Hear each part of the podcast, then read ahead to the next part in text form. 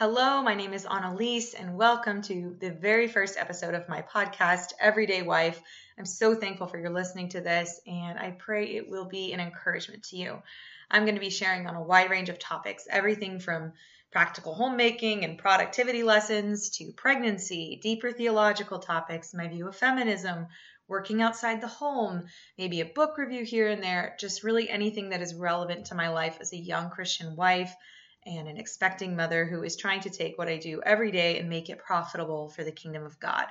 So, without further ado, I wanted to jump into a big topic that a lot of us have wrestled with, whether we've personally experienced it or have friends who have, and just start off this podcast with my eating disorder story how and why I developed it, how and why I recovered, um, and to share my relationship currently with food and my body, all from a Christian perspective there's a lot to this to unpack. It may be enough for two episodes, but what I'm going to share today is going to be a helpful starting place, I think, because a lot of lessons that I've learned in life have been as a result of my eating disorder. So, how did it all start? I was very healthy growing up. I had a hearty appetite. I loved food. Um, there were no real issues there um, until about the sixth grade when I began to develop an awareness of my body and how it looked compared to other people. I remember being in sixth grade and somehow the topic of how much we weigh came up, and my friends had weighed themselves at home. I weighed myself at home, and we compared notes at school.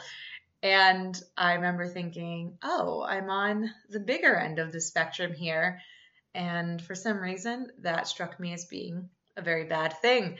I began to, you know, look at different body parts and compare the size, the size of my legs, the size of my arms, the size of my fingers, whatever, and just taking mental note of that. Um, also, you know, looking at magazines that were not healthy for me, especially as a sixth grader, to be looking at. And you just, without even trying, compare yourself. Um, so that began in about sixth grade, and that is when I started to implement sporadically some harmful habits and behaviors. I would do things like barely eat for two days and walk as much as I could all day and drop like three, four, five pounds. Um, and then realize, oh no, I'm starving. And then I would just binge and binge. Um, and eat everything that I hadn't eaten the past few days, and then go back to a kind of normalcy. And about four, five, six months later, do the same thing. And I kind of did this on and off from about sixth grade to 10th grade. And it was in 10th grade that things started to get a little bit worse. I began to be extremely jealous of my sister, um, comparing how she looked to how I looked. I had a bigger frame. I have a bigger frame than her, and I was not okay with that. Um, I was comparing myself to my friends. I also had some family trauma that made things feel pretty out of control.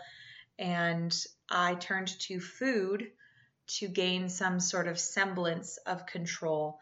So I realized subconsciously, I think that if nothing else in my life could be controlled, at least I could count calories and track my weight, and it gave me a feeling of power. So, 10th grade, I really started to pick up these habits um, and count calories extremely regular, rigorously, whether it was gum or a drink you know, it was extreme.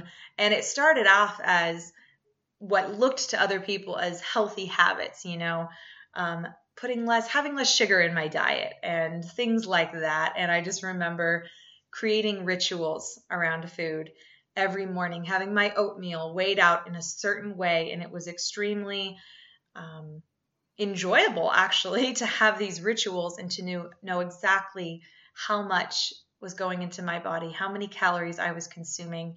It gave me a lot of normalcy. And I would repeat these behaviors and, you know, move on to the next food. And it looked from the outside like I was healthy. I lost some weight and was getting compliments. And also at the same time, exercising more. I'd always been an athlete, and so that wasn't necessarily hard, but I was pushing myself without the proper nourishment that I needed to sustain it. And so my uh, controlling behaviors around food got worse and worse. I started really rigorously counting calories. I remember being in math class and just writing lists of what I'd consumed. I can still tell you to this day how many calories are in a lot of different foods because I was a student of uh, nutrition, so to speak, at the time, or at least of calories.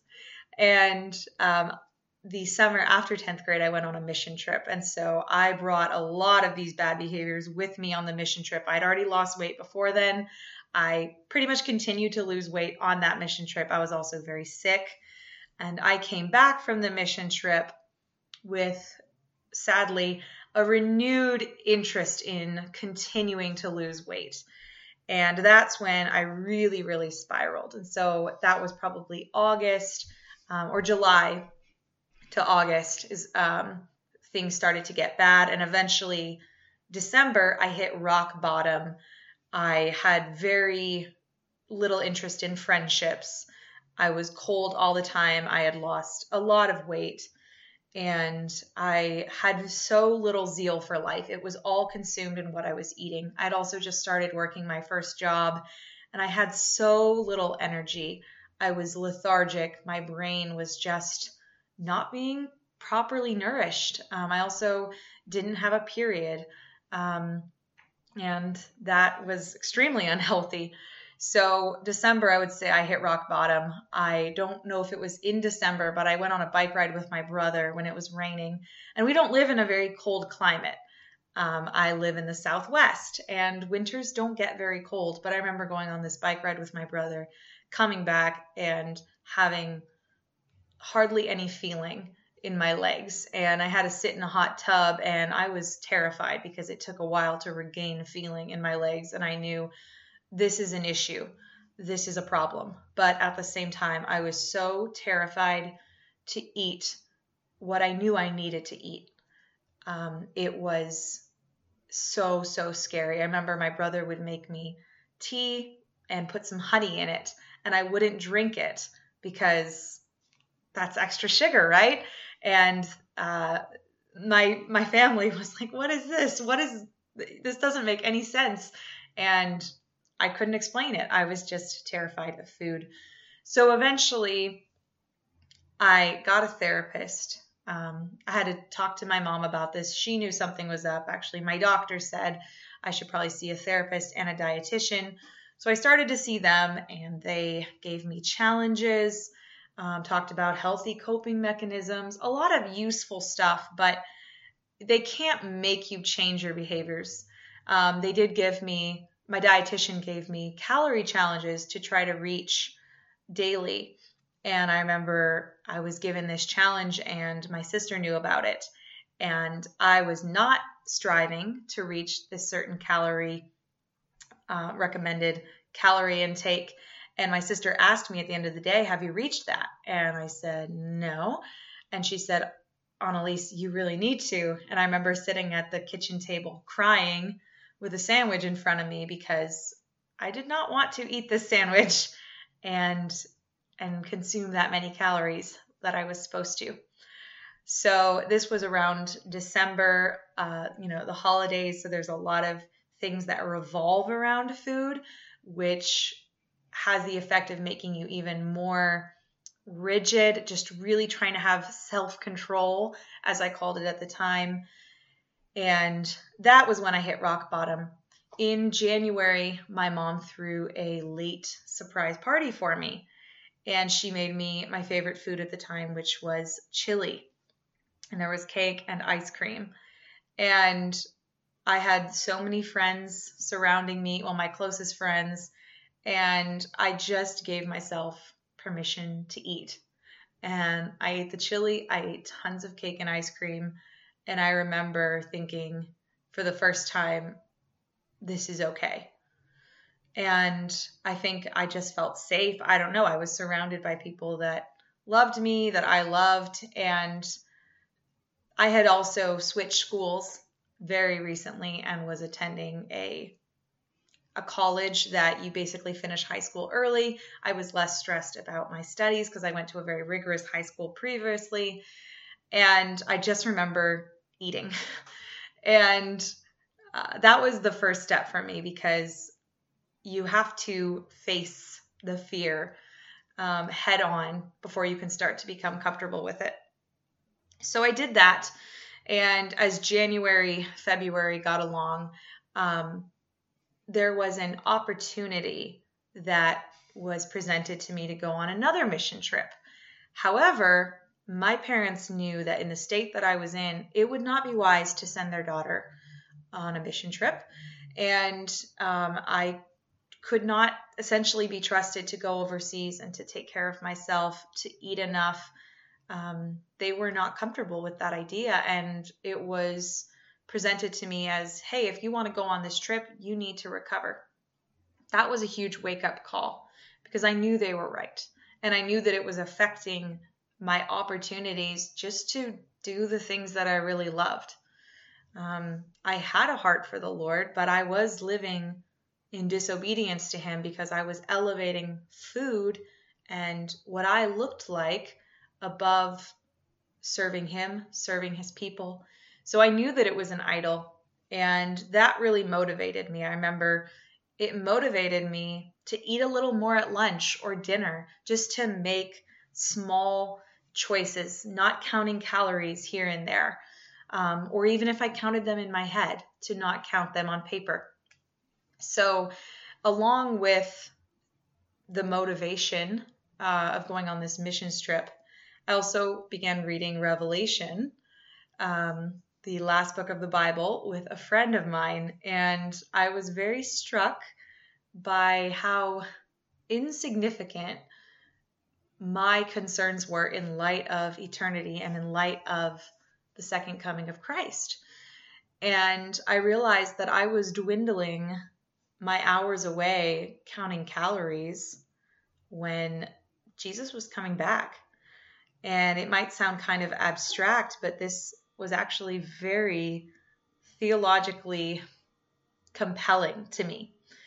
I realized that it was kind of a privilege that I had taken upon myself to be so concerned with what I was eating that I was ignoring weightier matters and I was ignoring what God had really called me to.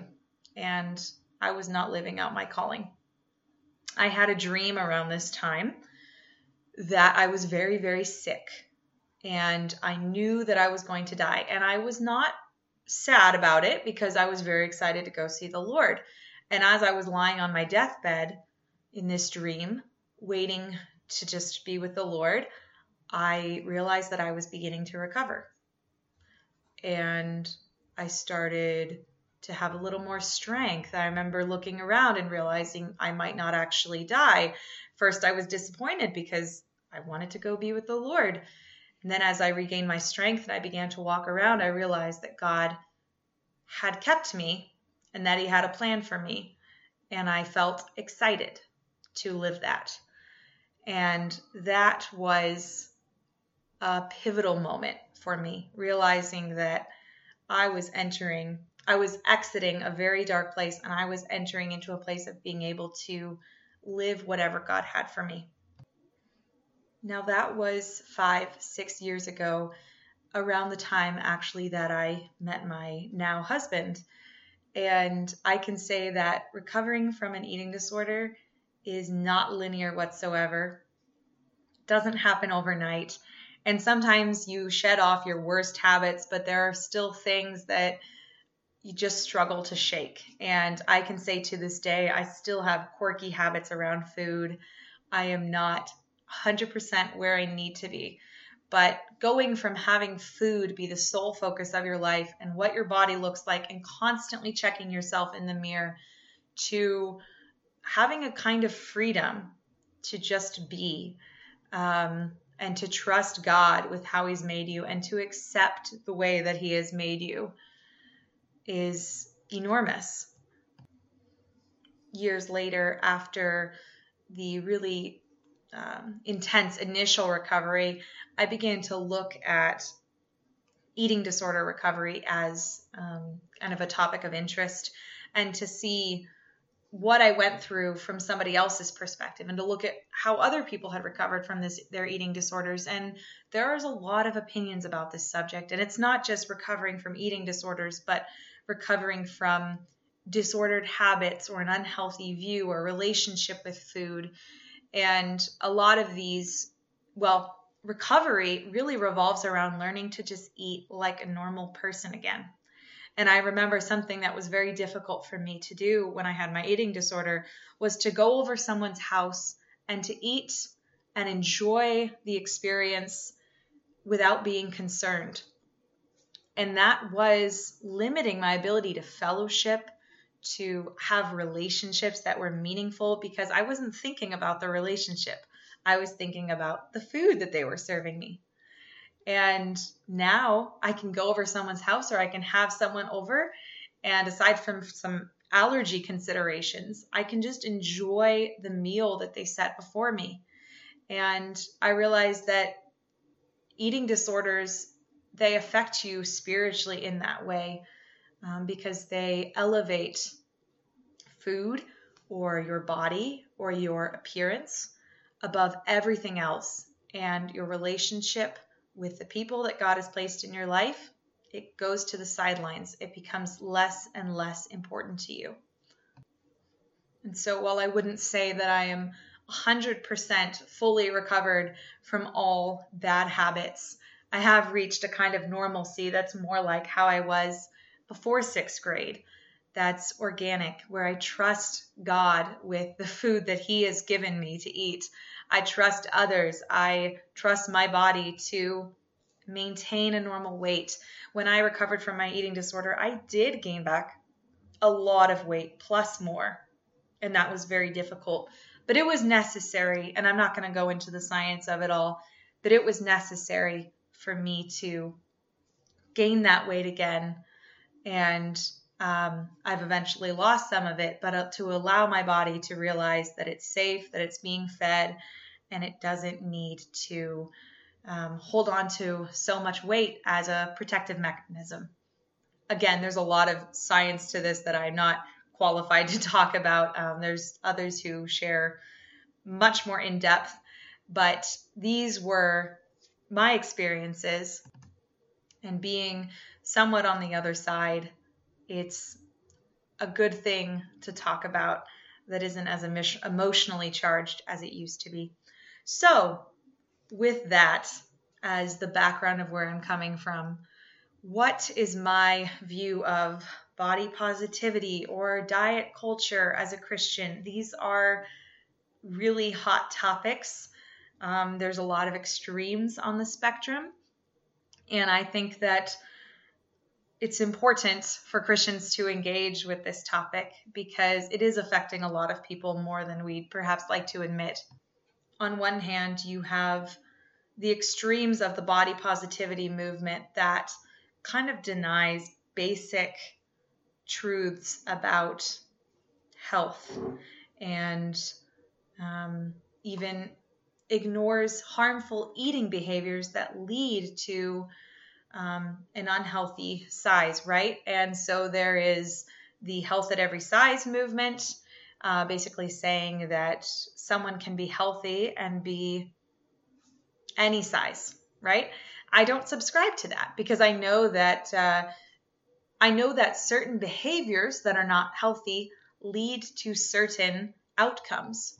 However, saying that though there are healthy behaviors that lead to outcomes that might not be considered socially acceptable for a magazine, but is perfectly healthy for an individual. Um, again, I'm not going to get into all the science of this, but we've sort of been given this BMI scale, right, to measure our health. And that is not a measure of health. I believe that our health is going to be manifested in behaviors that glorify God if I am neither starving myself or indulging myself, my body is going to end up at a weight that is good for it as a general rule. Now, I may not like this weight. I may have a hard time accepting it, but that's okay because the reason I might have a hard time expecting accepting it probably has to do with what is considered socially acceptable at the time. And if I am healthy, that's really all that matters. I'm not saying it's wrong to work out to try to, you know, become more fit in certain areas, but that can become a real obsession that still glorifies what you look like. And it can be masked in very very pious terms.